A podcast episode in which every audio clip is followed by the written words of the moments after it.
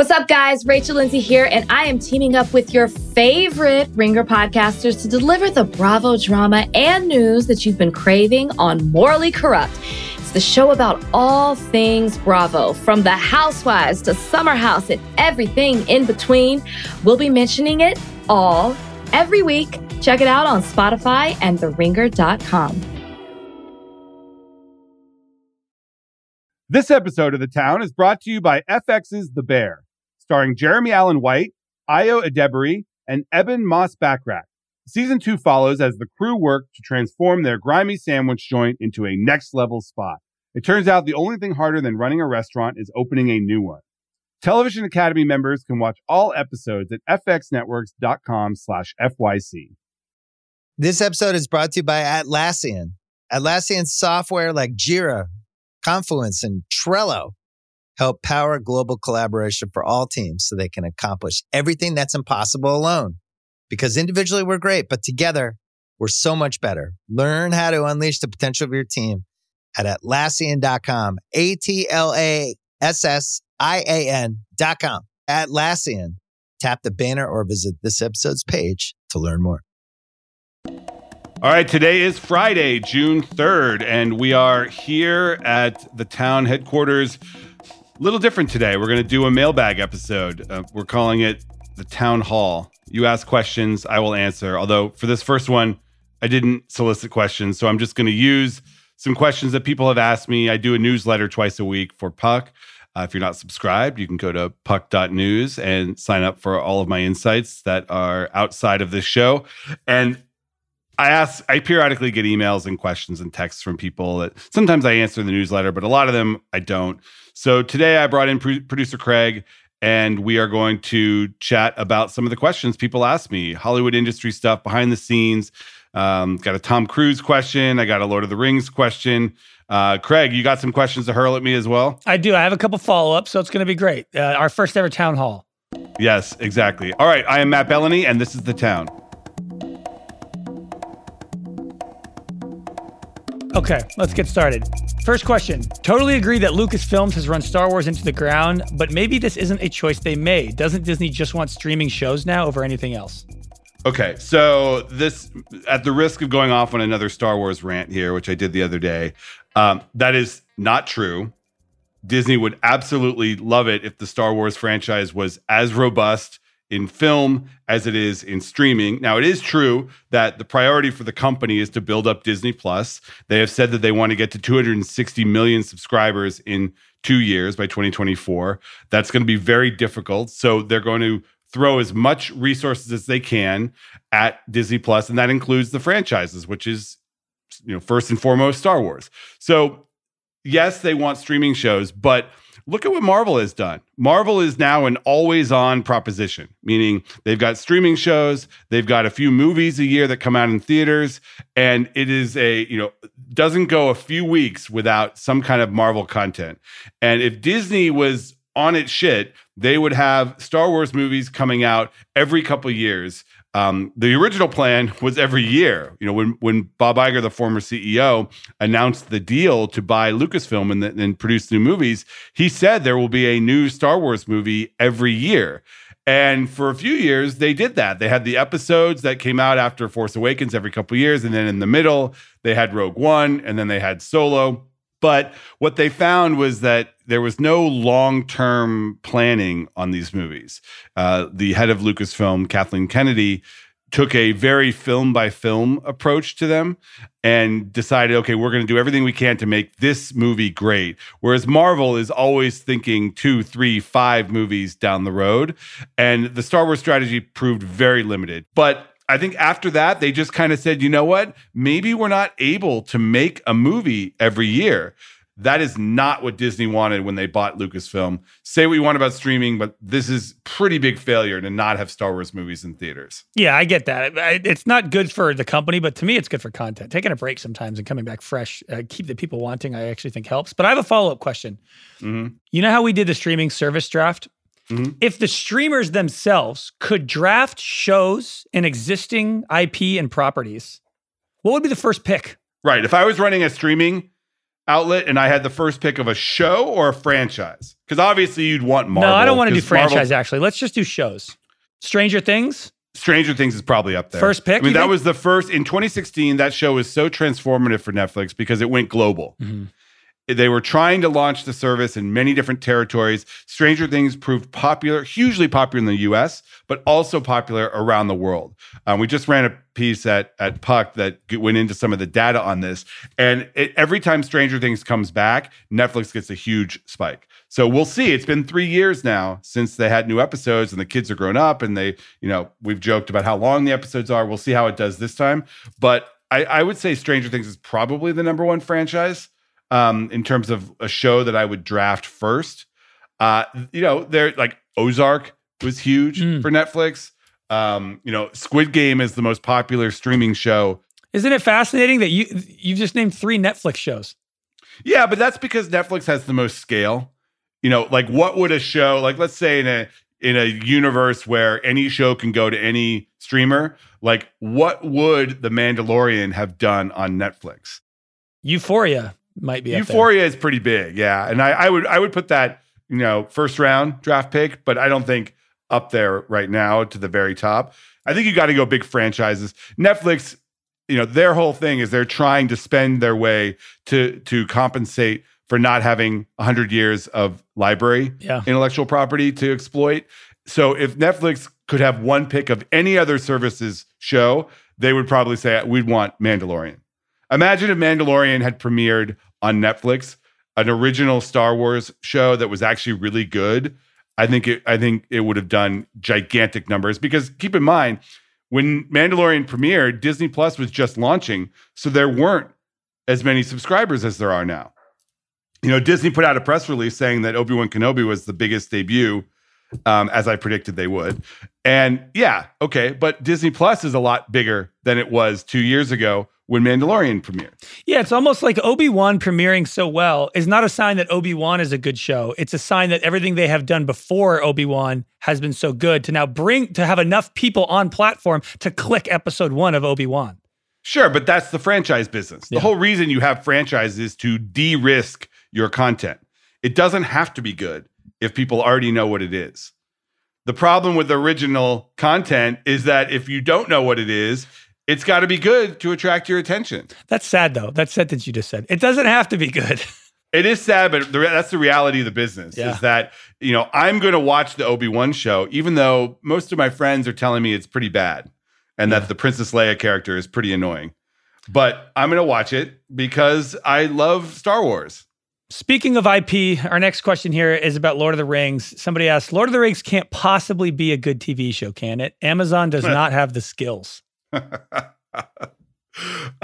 okay. So I mean, there, there's a lot of things there. First of all, the only reason that everyone is paying so much attention to this Amazon show, um, uh, this Amazon Lord of the Rings show, is because they're spending about a billion dollars on What. 50 million an episode or something? I mean, they spent it- it's it's those are misleading numbers because you know you the first season of a show you build a world costs a ton of money and then you can utilize that through multiple seasons. The, the Crown was a famous example of that. They spent like a hundred million dollars on the first season, but they had to build the entire Buckingham Palace set and all of the you know they had to establish the world. So Amazon paid about two hundred fifty million dollars for the rights to make a TV show based on Lord of the Rings. Then they are spending what is the estimates are that over five seasons, the ultimate cost will be about a billion dollars. So, how much of that is in the first season and amortized over the whole thing, we don't know, but they're spending a shitload of money. That's clear. And it's unclear whether they can pull this off because keep in mind, there have been three very well received Lord of the Rings movies that were considered in their time kind of a miracle that Peter Jackson was able to make three hour Lord of the Rings movies and have them be entertaining and crowd pleasing and win Best Picture at the Oscars for the third one. Yeah. Pretty surprising. But then there were three follow up movies that nobody really liked. The Hobbit movies weren't great. Uh, you know, they were, I, I agree, not as good. Uh, they still did well. They did well enough at the box office, not Lord of the Rings level, and did not win Best Picture like they, like those didn't. Because as we've learned, you don't have to be good. Exactly. You don't have to be good once everybody had the association of Lord of the Rings being good. And I think the fact that Amazon is uh, kind of dining out on that association of quality with this franchise is really going to be put to the test with this show because who knows? It's not. I mean, they've said it's based on not the you know core Lord of the Rings story. It's based on the indices and some of the notes that Tolkien made and some of the like periphery characters around it. So we don't even know what the story of this show is going to be. It'll get a ton of attention. They actually, I, I, reported this this week that they actually just brought in the uh, woman who ran marketing at Warner Brothers for the Lord of the Rings movies and for The Hobbit. So they are, you know, absolutely trying to recapture some of that magic around the original release of those movies. Um, we'll see if they can do it. It's it's a fascinating endeavor because Amazon has not tried something on this scale before. And the whole thing came about basically because Jeff Bezos saw Game of Thrones and was like, Where's my Game of Thrones? and here we are five years later. They're about to spend a billion dollars on the Bezos Game of Thrones at the same time that an actual Game of Thrones prequel, uh, House of the Dragon, is going to be opposite it. House of the Dragon's coming out late, uh, late August, I believe that I think has a lot of heat on it, only because it's the same creative team at HBO that did the originals. You know, it's not the not Benioff and Weiss; those guys are gone, but it is the HBO development process, and you know they did a, a previous spinoff that they basically put in the garbage and said we don't want to we don't want to launch with that one. So they put a lot of time and effort into this one, and we'll see if that one pays off. Fascinating uh, battle here. Okay, next question here. This is a little bit more niche. Why hasn't HBO renewed Our Flag Means Death, which is a comedy on HBO with like Taika Waititi and other people? He said, uh, or they said, love that show. And I've seen numbers showing it's super popular in streaming because there's no ratings uh, every morning. I think so. There's maybe they mean there's no ratings publicly to look at. Uh, is it is it really hard to figure out why shows get canceled now? Uh, okay, first of all, Our Flag Means Death has been renewed. Um, It was renewed this week, so it has been renewed for season two. And secondly, um, there is a backstory on on this. You know, it's an interesting one because the renewal did not come immediately, even though there's some data out there from Parrot Analytics that produces what's called a demand metric. You know, the streaming services don't release ratings generally, unless it behooves them, or you know, Netflix creates a top ten without actual accountability or numbers uh, beyond what they release. So there's no outside third party that like is the accepted metric for streaming like there is with Nielsen in television. So it's it's allowed a lot of these companies to come up and and create their own metrics for ratings essentially. And Parrot Analytics is one of them and they produce what's called the demand metric which shows what the, you know, everything from the smart television uh, data on who's watching what to uh, Google searches for particular properties and other metrics that show what people are interested in. And Our Flag Means Death was among the top shows in that metric, um, yet it didn't get immediately renewed. Now, in this particular show, in this case, there were some cost issues. It's actually a really expensive comedy to do because they have if you've ever seen it, they do, you know, half the show is them on the water mm-hmm. and they have technology that costs a lot to produce the kind of seafaring effects. Um, so they actually, HBO was trying to work out a deal with the producers and they had to cut about 30% of the budget to get the show renewed for a second season. Mm. And that's a calculus that happens a lot. You know, obviously, these networks want to keep down the cost of these shows, which has grown exponentially over the past five to 10 years just because of the streaming wars and how much competition there is for shows um, and the demand for higher quality content. And then, you know, the producers want to keep everyone paid and say, hey, w- wait a second, we're, we're a successful show. You should be paying us more, not less for season two. So, you know, there are con- contractual obligations and guilds get involved, but a lot of shows have to make concessions to get themselves additional seasons. Um, and then to the second part of the question on how these, you know, what's a hit in the streaming age, that is the eternal question because some of these streamers make baffling decisions on what they renew and what they don't. Well, I was going to ask about what is the process for greenlighting and renewing shows? Like, you know, like HBO with Succession, like greenlighting Succession or renewing our flag means death. Is this just a group of executives sitting in a room deciding whether or not, you know, they look at how much it made, they look at how many viewers it's had, and just kind of make a gut call? Sometimes. Sometimes, but you know, uh, on a renewal, there's a lot of data at play. Right. But what you about know, they, green lighting? Like something green lighting is a much different process because it can be everything from star to auspices, meaning you know the kind of creator. If, if there is a, a solid creative plan for what a show is going to look like two, three seasons down the line, to you know we want to appeal. We need a show. If you're HBO, we want a show that's going to appeal to the very online young audience. And it's going to be racy and it's going to be this generation's calling card of what it's like to be young in America because they know that they're launching HBO Max, which is going to be targeted at a younger demographic. Boom, we've got Euphoria. Mm-hmm. So, you know, it's a it's a whole confluence event. It can honestly be a relationship that a executive has with a particular creator where they trust them or they've worked together before. You know, it can be a, a, a really great pilot script that everyone just says, let's make this. It could be everything. There's there's a million stories on how shows get made. That's what makes it so infuriating for people who are trying to break into the business because there is no path. It's arbitrary. There is no yeah, you write this and you're going to automatically get a show. There's no formula. Well, I remember hearing about White Lotus, that Mike White show that everybody passed on it, and then the pandemic hit, and a lot of things got canceled and they need they needed something new that they could film in like a much more covid friendly safe way and they're like hey let's revisit white lotus that's we could just film in a hotel in hawaii that's empty and of course it turned out to be a, a hit everybody liked it right and now they're doing a second season yep. and uh, you know that that'll be a franchise for hbo now you know it's you never know everyone everyone made fun of queen's gambit at netflix because that was that was something that was, you know, about a young female chess player. Like, why would that be a hit? People internally made fun of it. Um, and they actually shifted away from those kinds of shows, you know, while it was being made or shortly after.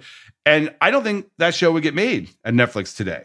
But at the time, it was, you know, they had a particular strategy where they were trying to do high quality, awards worthy stuff. They had a creator with a vision, and they had an executive who said at the time, Cindy Holland, like, I want to do this and it turned out to be a huge hit. Do you think a Cindy Holland type or somebody who basically just has the intuition is the most important and influential piece of a streamer or a network? The person just saying, I think this is going to be a hit, and them having that best kind of gut call. It's not just hits, but I, I do think that the executive talent is a, is a key component of all of this because you look at the outlets that have been consistently successful creatively over the years. You know, I think of FX, which has had the same leadership in John Landgraf for many years. Um, if you look at HBO, you know, they've had a little bit of turnover in that, you know, Richard Plepler, the CEO, and they had Michael Lombardo, who was running creative there. Um, they all, they left, uh, but they had this bench of great trained executives. Casey Bloys, who currently runs HBO and HBO Max, he's been there many years and he initially was in, in, in comedy and then he got experience with other things and that is there is a a way of doing things at HBO that just produces creatively successful shows. They have a much better track record and hit record than some of these other streamers and it's because I think the executive talent there really focuses on creativity and getting the best possible product out there. And some of the others are just in the volume game. So yes, I do think it matters. Last question. Um, somebody says you mentioned in the newsletter, which by the way everybody should subscribe to, that Tom Cruise gets ten percent of the revenue for Top Gun Two. What revenue is that? Everything, even DVDs, streaming. How far does it go? So the the Tom Cruise, I wrote a whole column about this. The Tom Cruise Top Gun Maverick deal was was somewhat unique in that you know he is so associated with this franchise, and he's kind of a he's you don't do it without him. So he was able to negotiate a deal where he got paid $12.5 million up front, according to my sources. But that's change, according to, you know, compared to what he can make. He has the potential to make hundreds of millions of dollars if this movie is a gigantic success. He gets 10% of what's called first dollar gross. So he gets every dollar that comes into the studio, 10% of that goes to him. Mm. Now, that's not 10% of box office. Studios typically get about half of the box office revenue from theaters. It's a little bit more in the US, it can be a little bit less in foreign territories. I don't know exactly what the breakdown is for Top Gun. I think it it will likely vary by weekend. Uh, but assume that Cruise gets about 10% of what the studio takes in. That's not just from the box office. That's also on the downward revenue streams, meaning pay per view, meaning DVD sales, meaning uh, you know uh, if they do a library deal, he's getting whatever in perpetuity. money that just as long as they it keeps making yes, money. and it and it escalates, meaning his percentage goes up as the movie makes more money. So if it let's say this movie does 700 million at the box office, he may get a higher percentage because a threshold is is is triggered and it goes up. If it makes a billion dollars, his percentage may go up to 15% or 20%. I don't know the specifics of that. Uh, but what it does, it incentivizes Cruise to go out there and market the crap out of this movie, which he's been doing, and make the best possible movie that he can. And there's a lot of debate in Hollywood because the streaming model is a upfront payment model for the most part, where people get a perhaps higher fee upfront and then they don't share in any of the revenue down the line. And there's a lot of people that say that puts the incentives in the wrong place. You want the star or the director to be so incentivized to make the best possible movie they can. Um, the producer, Jason Blum, wrote a great piece for the New York Times about this. You want to be incentivized to make the best possible movie, to market the shit out of it, and to have the best result for everybody. But when you're paying people up front, they're paid you can ha- you know most actors won't do this but if you want you can half-ass it because you're getting paid regardless Right. It's like a it's like a, an athlete signed on their rookie deal, right? They just got drafted. They're not making a ton of money. They're playing their hearts out for that second contract. But once they get the second contract, then people can start making the comments about, oh, the second he got paid, he stopped trying. And it's like if Totally. the, if the actor or writer gets paid all this money up front, they already have the money. The incentive to make this thing really good isn't as high. But if you give back end points, then there well, not only is the show cheaper to make, and if it flops, it's not as big of a flop, right? Because you didn't lose as much money. And two, if it's a huge hit, great, everybody wins. yeah and arguably the actor is not just playing in the sports analogy for this movie they're playing for the next movie and the one after that so Yeah. you want to be the best possible actor you can be at all times and there are awards and other incentives that you could get if you're great but as jason blum pointed out in this new york times piece the incentives are bad there. The incentives are to just churn it out get it done get it on the streamer. And i think most people would argue that the movies that go direct to streaming a lot of them haven't had the same level of quality as you would have seen in movies that went directly to theaters. And the financial incentives are often different and people say that that is one reason why i don't know if that's totally the case but that is one reason why Is it harder to apply back end points and incentives to shows that are strictly on streaming because there's less like Sure. Well, that's yeah. That's why they say they do it. You know, we don't. They don't have box office. Their metrics are subscriber acquisition and retention. yeah. And how do you incentivize that? But there are ways to do it. There are ways. You know, there are ways to say, hey, if you know this gets to X amount of viewership, you get X amount Well, more yeah, money I mean, or whatever. Netflix knows how many people are watching their shows, even if they don't release it publicly. Couldn't they go to Adam McKay and say, "Hey, your next movie, if it gets 20 million views in the first week, you get this much money"? Couldn't they do that? Yeah. Yeah. And, and I don't know that they haven't done deals like that. I do know that they avoid that if they can. They want to capture all the value forever of this movie or show that you do for them. And they're going to pay you a little bit more than you would normally make for that privilege. So people are getting paid more upfront. And when you see these big deals like, oh, Ryan Murphy got $300 million from Netflix, Shonda Rhimes got $100 million from Netflix. Yeah, they do. But they are surrendering over their back ends and the ownership interest that they may have negotiated otherwise. But then who cares? Because then they just got $300 million and now Ryan Murphy needs to write a hit show. It's a lot harder to write a hit show on a yacht than it is in a shitty apartment, I feel like. Well, there are people who do it, and he has a team around him. But but a lot of people have pointed out that the Ryan Murphy Netflix shows are not as popular and not as good as the ones that he was making for FX. It's a whole trade-off, and you know, I'm sure someone could come on here and argue the opposite that uh, you know that the the money guaranteed up front is way better than having this contingent compensation that you may or may not get and it's all in the studio's control and sometimes you might have to audit them or even sue them to get it the the other the, you know the way the streamers do it is much cleaner Yeah. it leads to headlines where you could say oh you know Leo DiCaprio got 20 million or 30 million up front for this movie. Okay, great. But when Leo DiCaprio does Wolf of Wall Street and it makes 500 million worldwide, Leo DiCaprio does pretty damn good when that happens. Yeah, to me, it's like if, if you want to, if you're in favor of, you know, the sanctity of creativity, I feel like you're in favor of back end points more than the upfront payments. But I get why a studio want likes the upfront payment model, like eh, for what you reasons you just stated. Yeah, it's like you know the way people describe it in town is you know the home runs have gone away. There's no home runs anymore. The home runs are the TV show that goes seven seasons on a network, and you have a profit participation interest, and all of a sudden a writer who was struggling to get a staffing job is now worth $500 million.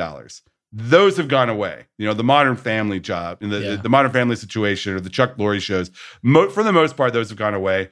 Um, but there's a lot more singles and doubles now than there used to be where you you know get on a show it goes a couple seasons uh, netflix will pay you above your quote to do it and you get paid more and you know you get stars that want to come in for a limited season uh, for a limited series like uh, Jared Leto and Anne Hathaway doing one season of We Crashed at Apple. They're going to get huge paydays, both of them. They're not going to have to deal with any of that other stuff associated with a TV show, and they can come in and out and do it, and they're done. I thought the Blum article was very interesting. why isn't, tell me this before we go. Why isn't there a studio like a Blumhouse but for comedy, where they take on cheap projects and they only offer up back end points, where if it becomes super bad, you get a bunch of money. But if it doesn't, it's a cheap comedy that we made and it's just a little comedy studio hub. Maybe that's funny or die. Why doesn't that exist?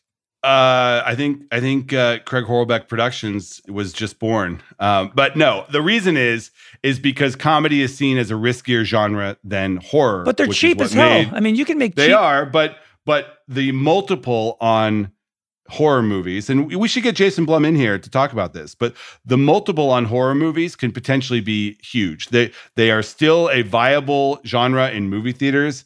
People will go to see them in theaters. You can make a $10 million horror movie that opens to 30, 40 million dollars. Yeah, yeah. And in comedy, it's just not the same. It's harder. You sometimes will need big stars or effects to get that audience. It's, you know, the days of the Apatow knocked up where it's just, you know, uh, uh, just people being funny, that doesn't feel as theatrical as it did before. Maybe you can make it for streaming and maybe you can make it for a price and make a profit on these. So there should be a market for a comedy, you know, centric small studio, but horror had an advantage and Jason was very smart in focusing on horror to launch his company. Well, Jason, you and I can start the Blumhouse for comedy. All right, I think that concludes the first town hall. All right, so that is the show. I want to thank, actually, no guest. I'm the guest. I want to thank myself, nice. producer Craig Horlbeck, and we want to thank you. We'll see you next week.